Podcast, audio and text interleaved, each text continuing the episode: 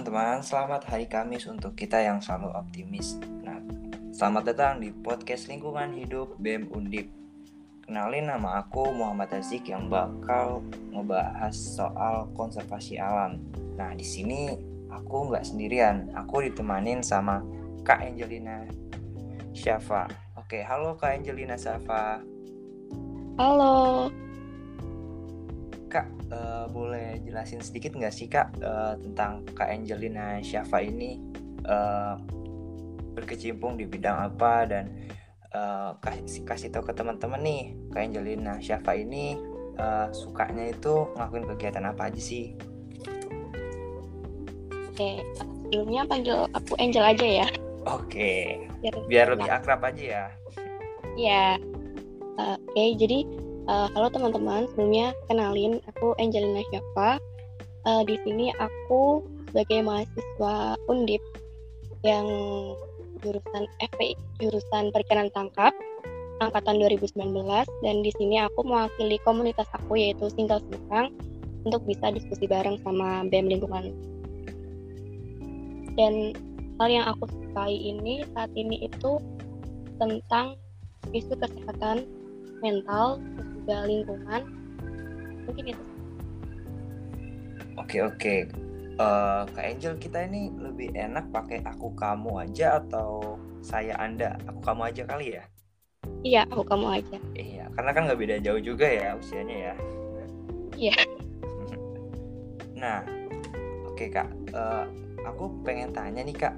Kan tema kita kali ini kan tentang konservasi alam konservasi mangrove dari kita untuk masa depan. Nah, kalau menurut kakak sendiri itu konservasi alam itu apa sih kak? Oke, menurut aku konservasi alam itu ada tiga keyword ya. Yang pertama itu menjaga, terus melindungi, sama mengelola. Di mana uh, konservasi alam menurut aku kegiatan yang kegiatan manajemen untuk menjaga, melindungi, mengelola alam dengan baik dan bijaksana supaya bisa kita manfaatkan secara terus menerus dan sustainable gitu. Kan juga balik lagi kalau alam seimbang uh, dampaknya kan juga balik ke kita gitu. oke oke kak. Nah untuk hutan mangrove sendiri kan aku lihat-lihat kakak ini aktifnya di lingkungan Jawa Tengah terutama di Semarang ya. Nah bagaimana sih kak keadaan hutan mangrove di Jawa Tengah itu sendiri Oke, okay. uh, eh, menurut dari data yang aku baca, keadaan hutan mangrove di Jawa Tengah itu cukup kritis ya, cukup ya dibilang baik dibilang buruk juga. Karena uh, saat ini tuh memang banyak pembangunan yang menyebabkan kerusakan hutan mangrove itu sendiri. Apalagi alih fungsi lahan seperti tambak udang itu kan juga banyak kan sekarang mempengaruhi. Jadi cukup dibilang krisis itu bisa. Oke oke kak. Uh, terus uh, salah satu isu yang terkait ekosistem hutan mangrove di Semarang itu kan adanya pembangunan tol laut ya kak ya. Nah itu bagaimana sih tanggapan kakak terhadap hal dan upaya yang harus dilakukan? Uh, jadi kalau dari aku pribadi menolak adanya pembangunan tol laut karena uh, pembangunan dasar dari pembangunan ini kan katanya salah satunya untuk mengatasi kemacetan akibat banjir yang di Semarang. Karena yang kita tahu kan juga Semarang beberapa tahun terakhir sering banget banjir, dikit-dikit kalau hujan gede itu banjir gitu. Nah itu dasar pembangunannya karena untuk mengatasi banjir. Tapi kalau bagi aku enggak, karena kenapa? Dampak dari banjir itu sendiri tuh tanah kota Semarang tuh udah ada sebenarnya udah di bawah laut gitu loh. Kalau misalnya ada pembangunan yang uh, membutuhkan lahan mangrove dan uh, for your information aja lahan mangrove yang bakal digunakan untuk pembangunan itu itu sekitar um, 46 hektar. Dan itu cukup luas kan kak? Iya betul itu menurut, betul. Iya menurut aku uh, malah justru bukan menam bukan memberikan solusi malah memberikan masalah baru karena adanya uh, apa namanya pembangunan ini sebenarnya mangrove itu kan juga terkenal sebagai sabuk hijau pesisir dan karena kondisi Semarang yang udah nggak baik ditambah ada pembangunan penggusuran mangrove juga tambah nggak baik juga jadi menurut aku enggak akan ada akan ada banyak dampak yang ditimbulkan. Oke oke. Berarti kita juga harus bisa melihat aspek-aspek lainnya ya kak dalam melakukan suatu pembangunan. Jadi nggak bisa hanya berfokus pada satu permasalahan aja dan mengabaikan permasalahan lain gitu ya kak ya? Iya benar karena uh, juga harus juga dampak ke masyarakatnya bagaimana, ke lingkungannya bagaimana. Terutama kan pembangunan tol laut itu bangunnya di laut kan dan kita tahu sendiri laut di Semarang kan juga udah kondisinya nggak cukup baik. Jadi uh, bisa lebih dipertimbangkan kembali. Oke oke kak. Nah kira-kira dampak yang ditimbulkan nih jika hutan mangrove itu secara terus-menerus dirusak tanpa mempertimbangkan keberlanjutan dan dampaknya terhadap lingkungan itu selain yang tadi kakak sebutin ada lagi nggak sih kak dampak jangka panjangnya? Ya dampak jangka panjangnya. Uh, jadi kan ke iklim sih kak sebenarnya karena yang kita tahu mangrove itu kan uh, penyerap karbon yang lebih baik daripada hutan tropis dan di dalam tanah mangrove itu kan menyimpan banyak karbon ketika mangrove itu digusur otomatis karbon yang ada di tanah itu kan akan terekspos dan itu akan membuat emisi gas di Indonesia ini semakin meningkat dan itu juga akan dampak buruk bagi kesehatan kita juga. Uh, selain itu juga uh, ekosistem yang ada di mangrove itu sendiri dan di laut juga nantinya tuh bakal berpengaruh ke pendapatan nelayan masyarakat pesisir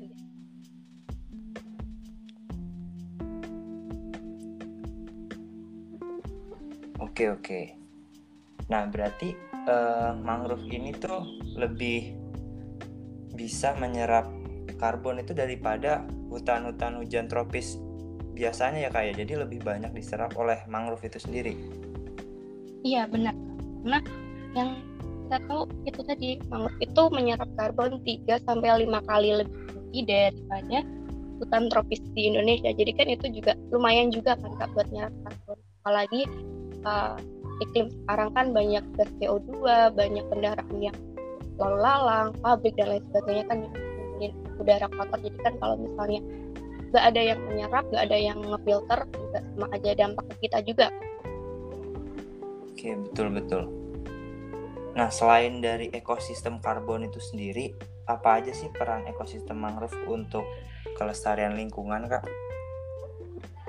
Uh, yang pertama, uh, yang itu kan di mangrove itu sebagai sumber nutrien bagi biota laut dan di mangrove itu lebih dari 3000 jenis ikan ditemukan di wilayah ekosistemnya. Uh, jadi kalau misalnya mangrove rusak, otomatis juga ekosistemnya juga akan berpengaruh. Yang kedua, uh, mangrove itu sebagai penyaring air, di mana 2 sampai 5 hektar luas mangrove itu dapat mengolah limbah yang dihasilkan dari satu hektar budidaya kan lumayan juga kan itu 2 sampai 5 hektar bisa nyerap bisa ngefilter air dari limbah budidaya ikan. Terus juga untuk perlindungan pantai juga karena untuk mempertahankan uh, pantai dari abrasi, dari ombak kencang dan lain sebagainya. Ya, terus juga bahan dari mangrove itu sendiri, uh, batang, buah dan lain sebagainya itu bisa dijadikan uh, usaha gitu kak bagi masyarakat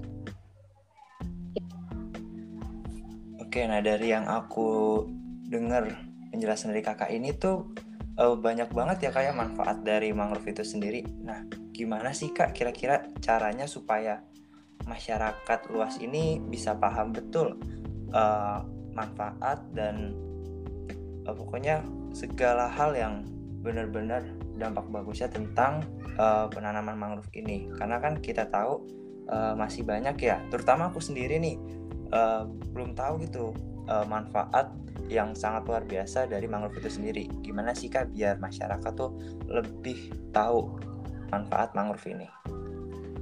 Oke mungkin kalau menurut aku semuanya itu dimulai dari sendiri ya. Uh, kita mungkin bisa lebih kepo lagi tentang mangrove. Cari info di internet kan itu banyak jurnal-jurnalnya juga dan bisa juga uh, mengunjungi Instagram yang konservasi alam lingkungan seperti kayak uh, Kesemat Undip maupun Single Semarang maupun yang lainnya kan itu banyak itu kan. Kemudian kalau misalnya kita udah tertarik nih kak kita bisa ikut kampanye sosial tentang karena mangrove kan sekarang juga banyak maupun komunitas organisasi lain yang uh, mengkampanyekan tanam mangrove ini kan. Kita mungkin bisa join buat tahu lebih dalam tentang mangrove dan setelah itu kita bisa lakukan sosialisasi ke masyarakat tentang manfaat mangrove itu dalam jangka panjang itu seperti apa. Dan juga uh, melakukan reboisasi dan rehabilitasi mangrove karena juga keadaan mangrove-nya yang gak baik makanya kan kita harus rawat kita harus jaga supaya mangrove itu kembali lagi yang baik dan subur dan agar manfaat yang dia punya itu bisa termaksimalkan gitu. Selain itu yang paling penting itu uh, adanya hukum kak penguatan hukum dari pemerintah gitu tentang perlindungan kalau misalnya nggak ada penguatan hukum kita udah capek-capek ngejaga capek-capek rawat tapi ada uh, pihak maupun orang yang nakal tapi nggak mau ngejaga nggak mau ikut rawat tapi malah merusak kan juga aja dong. Intinya semua pihak harus terlibat dalam menjaga oke oke. Benar-benar banget sih kak. Aku setuju banget. Nah ini uh, aku penasaran nih. Kakak ini uh, kenapa bisa suka dan semangat gitu untuk uh, melakukan kegiatan-kegiatan yang berkaitan dengan pelestarian alam nih kak? Karena uh, waktu itu waktu masih awal-awal maba di kampus itu ada kegiatan alam gitu dan ternyata tuh enak seru gitu. Loh jadi suka aja dan pengen tahu cari uh, lebih dalam soal itu gitu soal lingkungan soal alam lebih makro. Oke, nah kalau pesan dari kakak untuk generasi-generasi muda ini supaya bisa lebih mencintai dan semangat dalam melestarikan alam tuh apa kak? Hmm, apa ya? Mungkin uh, buat teman-teman semua karena kita juga uh, masih muda, kita juga semangatnya kan juga masih tinggi-tingginya. Mungkin bisa kita lebih aware lagi sama kita, kita lebih uh, nggak harus ke soal yang cinta maupun apa pun itu ketika bisa. Kan sekarang anak anak muda kan juga masih soal cinta-cinta gitu. Iya benar mungkin bisa aware ke lingkungan gimana sih keadaan lingkungan. Dan, uh, apa sih hal yang kita lakuin ini bisa nggak sih berdampak ke lingkungan itu mungkin itu sih lebih nah. cari info lebih aware sama lingkungan gitu Nah iya benar-benar benar banget tuh kak. Apalagi kan kalau misalnya anak muda zaman sekarang nih kalau ada masalah cinta kan daripada galau-galauan, mending kita nanam mangrove dan melestarikan alam ya kak ya. Bener banget. Jadi kan ada manfaatnya juga untuk kita sendiri dan untuk orang lain ya kak ya. Yap betul bang. Dan oh ya ini for your information juga uh, sebenarnya itu 10 tahun terakhir ini tuh mangrove di Indonesia itu mengalami penurunan juga. Jadi setiap tahunnya tuh mengalami degradasi lahan sekitar 52 ribu hektar. Jadi itu cukup luas juga ya Pak ya. Makanya kita harus menjaga mangrove, menjaga pelestarian alam juga. Kan juga balik lagi ke kita kan dampak yang dikasih alam. Betul betul. Jangan sampai nanti kita malah kehilangan apa yang udah kita miliki ya. Kita nggak bisa ngejaga mangrove dan akhirnya nanti malah ya makin berkurang terus. Jadi kita kehilangan apa yang udah kita miliki karena kita nggak bisa ngejaganya ya kak ya. Iya bener. Nanti malah nyesel akhirnya.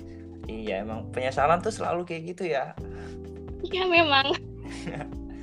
Oke uh, makasih banyak ya kak Angel untuk sharing-sharingnya mengenai mangrove dan konservasi alam. Uh, ada closing statement nggak nih dari kak Angel sendiri? Uh, mungkin ya uh, buat teman-teman karena atau ini lagi pandemi mungkin juga lagi pada stres gitu. Tapi jangan buat stres juga. Ya memang nggak berat memang nggak mudah. Tapi tetap semangat aja buat teman-teman dan saran aku mungkin ya itu tadi cintai lingkungan aware sama lingkungan. Gitu. Oke, Wih, keren banget nih Kak Angel. Eh, kapan-kapan nanti kita kalau ada kesempatan lain lagi kita bisa ngobrol-ngobrol bareng bareng tentang isu-isu yang lainnya ya kak ya?